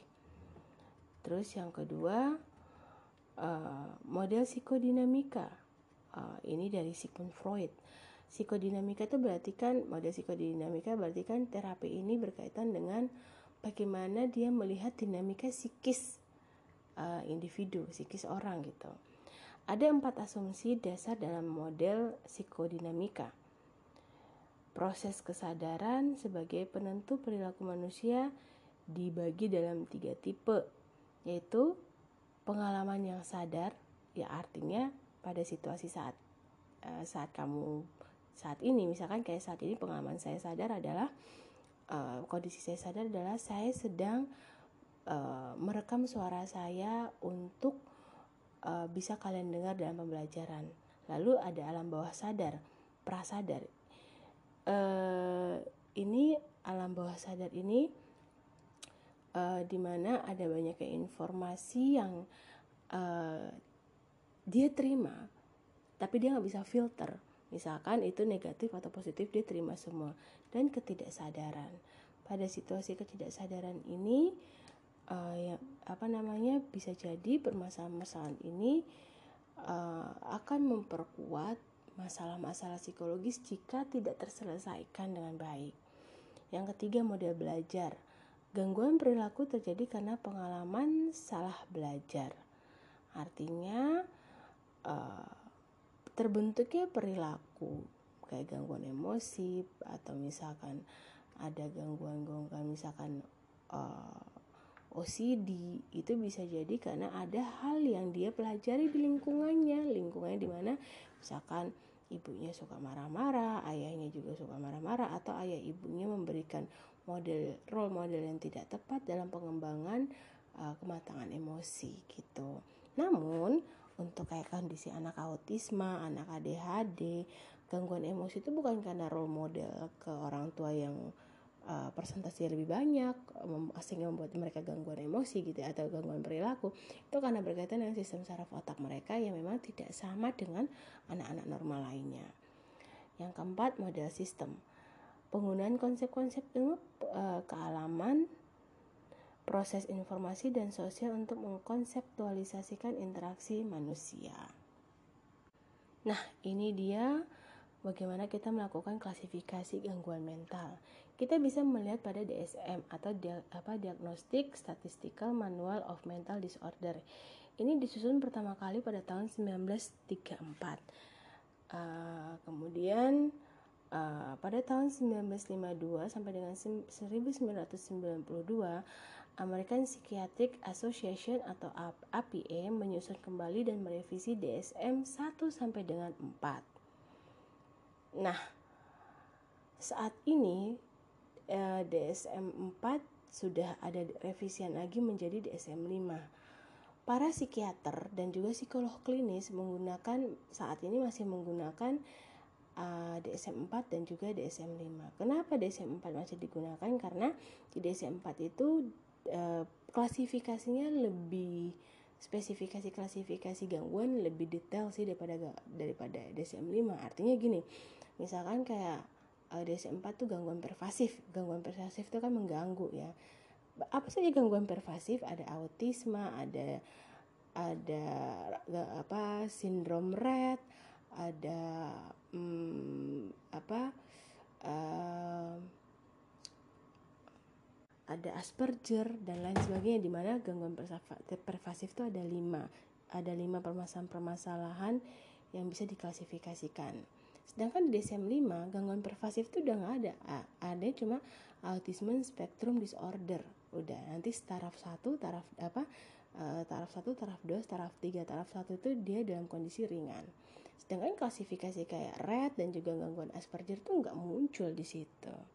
Nah kita harus nah sedangkan kalau pas kita melakukan sebuah analisis seperti informasi uh, perkembangan atau informasi kondisi pasien dan juga uh, apa gejala-gejala klinis yang muncul itu uh, kalau di DSM 4 lebih spesifik gitu. Loh terus kenapa harus di revisi ya otomatis berkembangnya ilmu ya berkembangnya ilmu uh, otomatis ada sebuah perevisian dalam uh, penegakan diagnosa atau juga gangguan-gangguan gejala gitu. Hanya kalau pengalaman di lapangan seorang dokter, psikiater dan juga dokter anak yang memang menangani kasus-kasus permasalahan anak ya itu kami masih menggunakan DSM 4 iya, DSM 5 juga iya. Dan saya juga masih menggunakan DSM 4 pada kasus tertentu saya menggunakan DSM 4 begitu. Kalau ada yang bertanya, apakah setiap hari Bu Okta melakukan praktek? Uh, saya setiap hari melakukan praktek dan setiap hari menangani kasus-kasus khususnya anak dan remaja sehingga ketika ada permasalahan-permasalahan uh, saya bisa menggunakan DSM-5 contohnya uh, pernah ada seorang ibu datang ke tempat saya mengatakan bahwa bu anak saya selektif uh, mutism. Selektif mutism itu adalah uh, dia uh, tidak akan merespon atau tidak akan berbicara pada lingkungan tertentu atau lingkungan yang pernah mengalami sebuah trauma atau kesakitan bagi dia. Tapi dia kalau di rumah dia oke okay banget tapi kalau di luar di luar rumah dia tuh diem kayak patung nggak mau ngomong diem aja terus jalan kayak robot ketakut ini ya, selektif mutisme ini bagian dari kecemasan pada anak-anak ya kemudian saya lihat hasil dari psikolognya yang mana mengatakan selektif mutisme saya terus kemudian saya minta saya gali lagi dari orang tuanya saya gali lagi dari orang tuanya kemudian uh, apa namanya uh, ternyata kasus-kasusnya kasus anak ini bukan selektif mutism tapi kontrol di di rumah yang nggak oke. Artinya gini uh, dia tidak punya pengalaman yang banyak ke lingkungan. Dia tidak punya pengalaman banyak untuk mengetahui bagaimana bersosialisasi. Karena apa? Dia di rumah kebiasaan dari kecil satu anak satu pengasuh. Kayak gitu. Dan dia sangat diladeni di rumah. Artinya dia nggak punya dia nggak punya pengalaman untuk bagaimana menjadi menjadi anak yang sedang berkembang untuk mandiri gitu.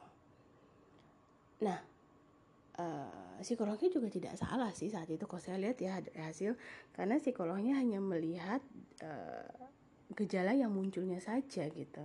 Tapi belum belum lebih detail untuk um, melihat historinya dari kecil gitu. Karena langsung mengatakan selektif mutism gitu kemudian saya gali lagi ternyata ada role model juga dari ayahnya yang mana ayah ini mengalami masalah kecemasan dan juga ada sebuah uh, apa ya uh, bully dari keluarga terdekatnya sendiri keluarganya sendiri. Dan di mana akhirnya ayahnya itu kepada lingkungan juga uh, kayak sangat membatasi diri. Sedangkan kalau ibunya tidak karena ibunya seorang perawat ya ibunya tidak kayak ibunya lebih supel terus saya katakan anak ini uh, bukan selektif mutism. Karena akhir, akhirnya saya pegang saya buka DSM 5 lagi dan saya observasi anaknya terus saya menggunakan uh, buku gangguan psikologi ya. Kalau kebetulan kalau kami di IPK ada khusus buku gangguan psikologi buat psikolog gitu ya. Saya buka saya katakan ini anak bukan selektif mutism tapi ini anak karena pola-pola yang tidak pernah ada pengalaman di lingkungan terdekatnya untuk membawanya ke lingkungan luar ditambah lagi ada sebuah role model atau pola yang mana tanpa disadari anak ini mengcopying ayahnya ketika menyelesaikan masalah dan juga tidak pernah adanya sebuah uh, sharing bersama anak akhirnya membuat situasi seperti ini. Saat ini anaknya sedang treatment terapi uh, jalannya kayak robot banget. Sekarang dia sudah mulai mau berinteraksi sudah mau lepas dalam ketawa tertawa. Itu pakai treatment akhirnya saya melakukan behavior terapi pada anak ini sudah berjalan tiga bulan uh, dan dan dia sudah lebih nyaman ketika datang ke lingkungan baru dan ketika uh, datang maupun pulang saya minta dia untuk menyapa anak yang anak yang baru datang atau anak yang baru pulang mau pulang berpas-pasan dengan dia untuk dia bisa menyapa ke anak tersebut. Nah, uh, itu salah satu uh, contoh gitu ya. Lalu WHO uh, melahirkan lagi International Classification Diagnostic of Mental Disorder atau ICD. Ini uh, direvisi secara periodik saat ini sudah sampai ICD 11 akan resmi berlaku pada tahun 2022. Saya juga sering menggunakan ICD untuk menegakkan diagnosa seperti ADHD atau autism. Selain saya menggunakan DSM, saya juga menggunakan ICD untuk mempermudah saya menegakkan diagnosa karena gini. Banyak sekali pandangan masyarakat, psikolog itu hanya sebuah formalitas saja. Dan ketika pengalaman saya berada di rumah sakit, karena saya praktik di rumah sakit juga ya, akhirnya psikolog itu nggak dipandang karena hanya melihat uh, permasalahan itu belum uh, sangat dangkal tidak yang sangat uh, spesifik gitu ke historinya dan juga gejala-gejala uh, klinis yang muncul sejak dia kecil karena saya psikolog apa klinis anak di remaja ya kalau dewasa memang saya tidak mau menangani dan memang saya malas menangani karena uh, saya tidak expert di situ. Saya lebih banyak menangani dewasa itu ketika itu bermasalah dengan common problem. Artinya common problem adalah bukan yang memang klinisi banget. Sedangkan kalau anak-anak dengan gangguan klinisi banget itu saya tangani. Nah, uh, jadi ICD ini sangat membantu saya menegakkan diagnosa untuk membantu saya untuk melaporkan ke dokter, baik dokter anak maupun dokter psikiater. Di situlah peran saya awalnya tidak dilihat oleh mereka. Akhirnya uh, saya nggak mau dong kayak gitu. Artinya saya tidak mau mereka memandang psikolog itu seperti psikolog-psikolog tua atau psikolog-psikolog zaman dulu. Saya nggak mau seperti itu. akhirnya saya akhirnya saya uh, menunjukkan hasil laporan psikologi yang mana hasil psikologi itu berdasarkan base data base data wawancara, base data intake interview, base data uh, apa namanya uh, klasifikasi karakteristik uh, gangguan gitu. Saya jelaskan satu-satu dan juga saya menggunakan misalnya misalkan uh, dasar teorinya juga saya keluarkan gitu. Kenapa dikatakan ADHD, kenapa dikatakan autism, kenapa dikatakan disleksia, saya keluarkan itu. Terus juga saya menjelaskan tentang alat ukur yang saya gunakan apa. Jadi saya gunakan itu dan alhamdulillah selama saya berpraktek di rumah sakit uh, alhamdulillah peran di pada polipsikologi uh, di tempat saya berpraktek itu sekarang sudah dilihat. Artinya uh, para tenaga medis lainnya tidak melihat psikologi itu atau psikolog itu hanya sebagai formalitas yang ada di rumah sakit. Saya nggak mau gitu. Tapi itu memang peran saya itu benar-benar saya harus banyak belajar saya harus banyak apa harus banyak menangani kasus. Jadi itu lebih kepada ke soft skill nantinya ya kalau kita udah terbiasa menangani kasus gitu. Nah maka dari itu teman-teman kalau kalian ingin jadi psikolog klinis nantinya psikolog klinis tuh nanti juga ada eh, ke mana ke anak kah anak remaja kah atau ke dewasa tuh terserah kalian kalian mau ke mana kalian lebih suka menangani kasus apa atau passion kalian ke mana kita nah, memang kalau saya dari awal saat mau kuliah dulu saya lebih suka ke kondisi kasus-kasus anak-anak. Karena anak itu sangat mudah eh, sangat susah digali Uh, dan juga ketika kasus anak itu kita tidak hanya ke anaknya saja tapi kita juga ke orang tuanya gitu. Dan ketika orang tuanya bermasalah secara psikis saya akan refer ke psikolog dewasa saya minta tolong dong ini dilihatin kondisi anaknya bla bla bla bla bla orang tuanya tolong kamu tangani nanti hasilnya kasih ke saya ya. Karena apa? Sangat berkaitan dengan perkembangan anak tersebut mental anak tersebut gitu. Uh, saya sedikit menceritakan pengalaman saya ketika saya menjadi saksi ahli uh, pada perceraian. Ini orang orangnya sangat mampu banget orang kaya gitu ya perebutan anak. Uh, pada dasarnya bapaknya uh, kebetulan beliau etnis Cina ya. Sebenarnya sih bapak ini tidak mau merebut anak bapak ini sangat baik banget. Bapak ini sangat baik banget. Uh, bapak ini historinya dia dari uh, pada pada saat dia anak-anak sampai dia remaja sampai dia punya usaha dia dari keluarga yang tidak mampu awalnya. Kemudian alhamdulillah Tuhan berikan dia kesempatan untuk bisa berbisnis dan bisnis di bagian kuliner akhirnya dia uh, secara ekonomi bagus gitu. Nah ternyata istrinya ini sering ditinggal-tinggal kan sama si bapak ini karena bapak ini punya usaha juga di Singapura gitu kan. Nah saat bapaknya meninggalkan istrinya itu ternyata istrinya ini sering menyakiti anaknya memukul anaknya sampai biru-biru lalu kemudian uh, apa namanya membentak anaknya gitu kan. Pada anaknya itu saat itu usia dua tahunan sampai dengan terakhir ketemu saya itu eh uh, bukan terakhir. Pas uh, pertama kali ketemu saya itu anaknya usia tiga tahun. Bapak ini uh, udah ke dua psikolog salah satunya saya. Terus akhirnya dia minta saya menangani sampai ke uh, persidangan gitu. Kemudian saya mengeluarkan diagnosa anak ini mengalami kecemasan muncul kecemasan kok bisa Bu Okta iya, iya dong saya pakai saya pakai alat ukur yang mana memunculkan proyeksinya dia terhadap bagaimana keluarganya, bagaimana ayahnya, bagaimana ibunya. Pakai apa? Saya pakai CAT gitu. Saya juga pakai observasi, saya juga pakai wawancara di anak. Bisa, bisa. Kebetulan anak ini sebelum saya memberikan tes proyeksi, saya ukur dulu kemampuan IQ-nya menggunakan BPPSI kan untuk anak-anak prasekolah ya. Saya ingin melihat bagaimana kemampuan berbahasanya. Karena uh, di uh, perception test yang menggunakan CAT ataupun TAT itu sangat membutuhkan kemampuan verbal yang bagus. Kebetulan saat saya tes kemampuan verbalnya bagus banget nih anak. Lalu udah saya CAT saja. Ketika saya ngobrol sama dia, uh, wawancara dia keluar semua dan konsep wawancara anak dan dewasa tuh beda banget.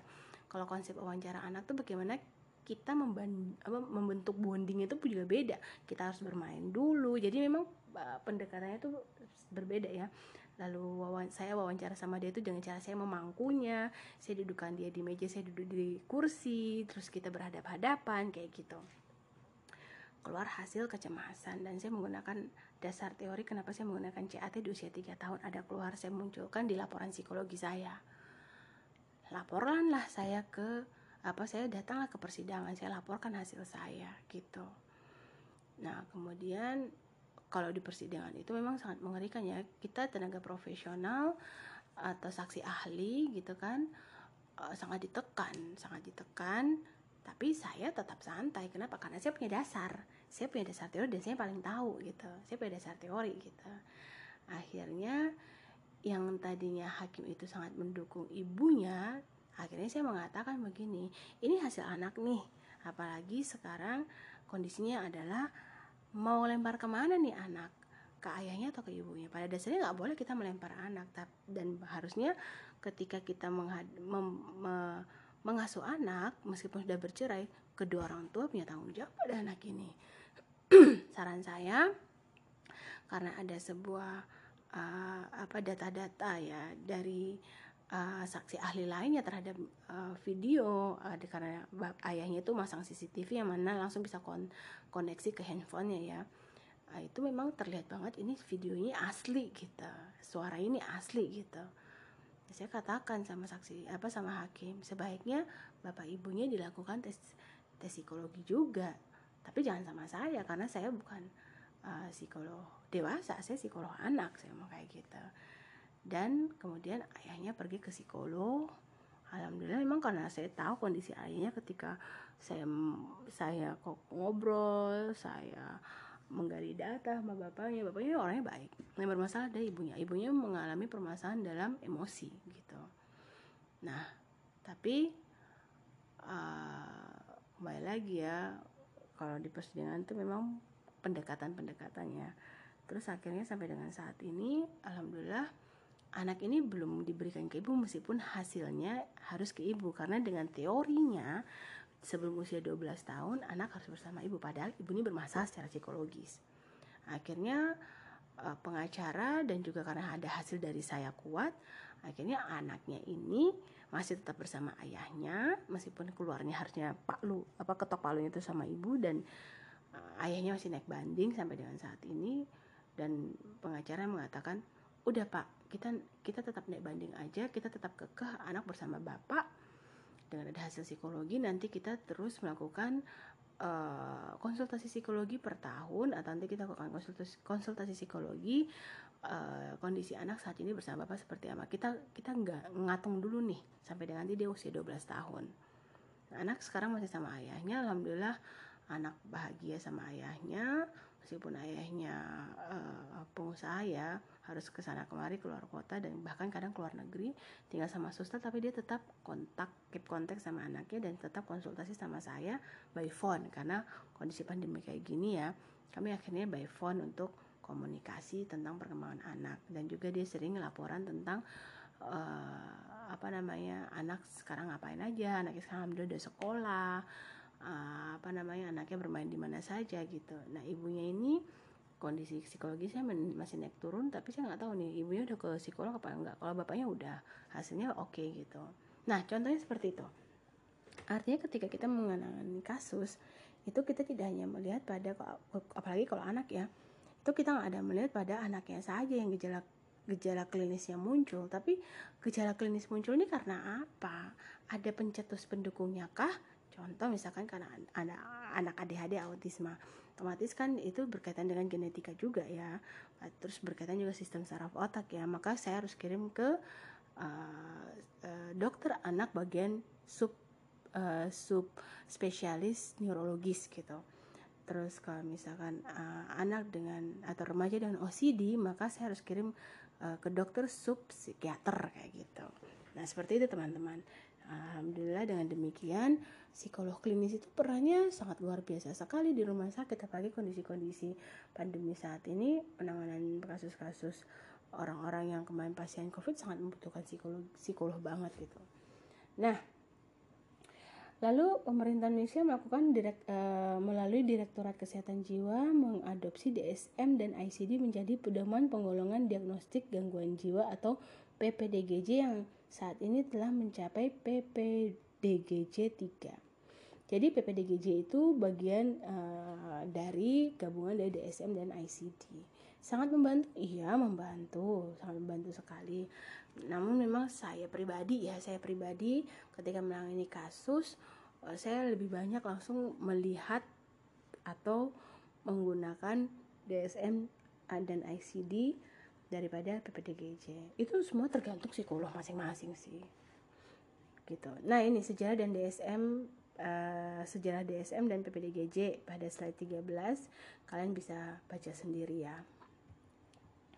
Nah pada uh, klasifikasi gangguan ini juga kita bisa melihat uh, diagnosis melalui multiaksial multiaksial ini sangat membantu sekali dalam menegakkan diagnosa Contoh ganggu apa uh, aksi satu.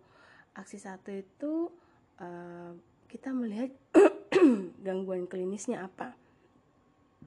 Gangguan mental yang menyebabkan rendahnya uh, fungsi dan tertekannya individu serta kondisi lainnya menjadi fokus perhatian diagnosa. Kita ini gejala klinisnya apa nih? Yang muncul pada uh, pada perilakunya atau respon-responnya gitu. Yang aksis dua yaitu gangguan kepribadiannya, berpola perilaku maladaptif yang kaku dan biasanya merusak hubungan antara pribadi dan adaptasi sosial. Contoh kayak schizophrenia, perilakunya kan atau atau bipolar perilakunya itu kan uh, kalau schizophrenia misalkan dia kayak menarik diri tidak mau berinteraksi kalau bipolar misalkan uh, kondisi emosinya yang mana mempengaruhi ke lingkungan misalkan tiba-tiba nangis sendiri misalkan kayak gitu uh, ini kan tidak sesuai nih jadi kuat aksis satu gangguan klinis atau gejala klinis yang muncul, gangguan apa aksis dua itu kita melihat bagaimana gangguan kepribadiannya. Aksis tiga itu kondisi medik secara umum, misalkan artinya adalah kondisi klinis yang diduga menjadi penyebab atau bukan penyebab gangguan dalam uh, yang dialami individu. Ini ini berkaitan juga dengan kondisi kesehatan, misalkan uh, adakah adakah uh, pencetus dalam kesehatan yang penyebabnya apa? Misalkan dia penyakit gula, penyakit diabetes. Penyakit diabetes itu kan sangat dipengaruhi sekali, sangat mempengaruhi sekali ke kondisi mental. Apa gangguan emo apa uh, bukan gangguan emosi berkaitan sekali dengan permasalahan emosinya, psikologisnya gitu. Atau uh, uh, apa pada kondisi mediknya itu dia mengalami masalah dengan hormon tiroidnya, otomatis masalah emosi, kecemasannya sangat luar biasa. Nah, kita cari adakah tidak berkaitan dengan apa kondisi medisnya si pasien tersebut. Lalu aksis 4 itu melihat bagaimana masalah psikososial dan lingkungannya.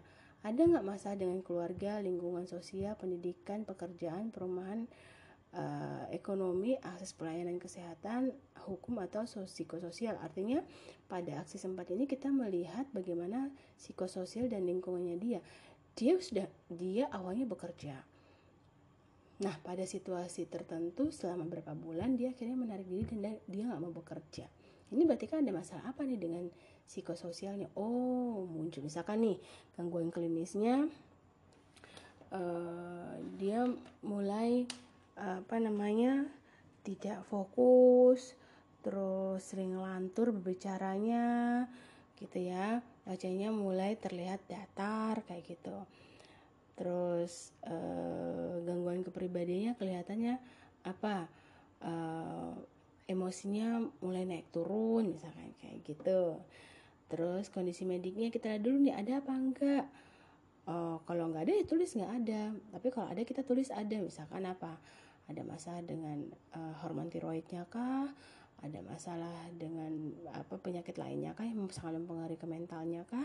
Lalu masalah psikososial dia suka marah-marah atau di lingkungannya itu dia sudah tidak peduli atau pendidik secara pendidikan eh, menurun nih kemampuan pendidikannya atau dia sudah tidak mau tidak tidak apa dia resign dari apa pekerjaannya dan tidak mau tahu lagi dengan uh, keluarganya dan akhirnya dia menarik diri gitu kita lihat itu berarti kan ini ada masalah. Lalu global assessment of functionalnya itu secara menyeluruh. Bagaimana hasil asesmennya secara menyeluruh sehingga akan keluar diagnosa. Begitu. Nah kita lihat pentingnya PPDGJ yaitu menemukan gejala-gejala dan mendiagnosa gangguan kejiwaan. Itu membantu. Yang kedua menyeragamkan kode untuk membantu dalam pencatatan dokumentasi dan statistik kesehatan. Jadi kan di PPDKJ itu kan ada kode ya. Kode-kode untuk mulai gangguan misalkan gangguan klinis itu dari FO sampai dengan F5 apa F0 sampai dengan F59 kayak gitu. Itu ada kode-kodenya itu ah, sebenarnya mempermudah untuk mencatat, mencatat rekam medisnya di SO apa SO SOAP juga untuk mempermudah mencatat gitu. Nah, kemudian uh, seragam diagnosa acuan pemberian intervensi atau terapi. Jadi uh, pada saya kalau di psikologi untuk pemberian intervensi itu uh, semua tergantung dari pendekatan apa yang memang butuh kita berikan kepada pasien yang memang uh, pendekatannya itu lebih apa ya lebih tepat buat pasien itu yang mana gitu yang yang yang yang yang lebih tepat sasarannya kita menggunakan menggunakan apa misalkan contoh nih orang ini mengalami permasalahan dalam uh, kecemasan gitu. Art, pertama misalkan saya pakai psikodinamika karena beragam kondisi psikologisnya ya. Ternyata pas perjalanan saya memberikan psikodia apa psikodinamika nggak bisa nih terhadap kasusnya maka saya harus segera mengganti dengan psikoterapi lain misalkan client center itu boleh jadi dalam menggunakan intervensi itu tidak boleh hanya cuma satu saklek menggunakan intervensi itu jika memang tidak bisa pas dengan kasus klien ini kita harus ganti dengan uh, gangguan apa dengan intervensi yang lain gitu. Yang keempat, alat komunikasi untuk psikolog klinis dan kepada ataupun uh, dokter ke, uh, serta perawat yang menjaga. Lalu untuk penelitian yaitu itu memberikan batasan operasional diagnosa gangguan jiwa. Demikian materi dari saya pada pertemuan kedua ini. Semoga bermanfaat dan silakan dipelajari terlebih dahulu. Akhir kata saya ucapkan terima kasih. Wabillahi taufiq walhidayah. Wassalamualaikum warahmatullahi wabarakatuh.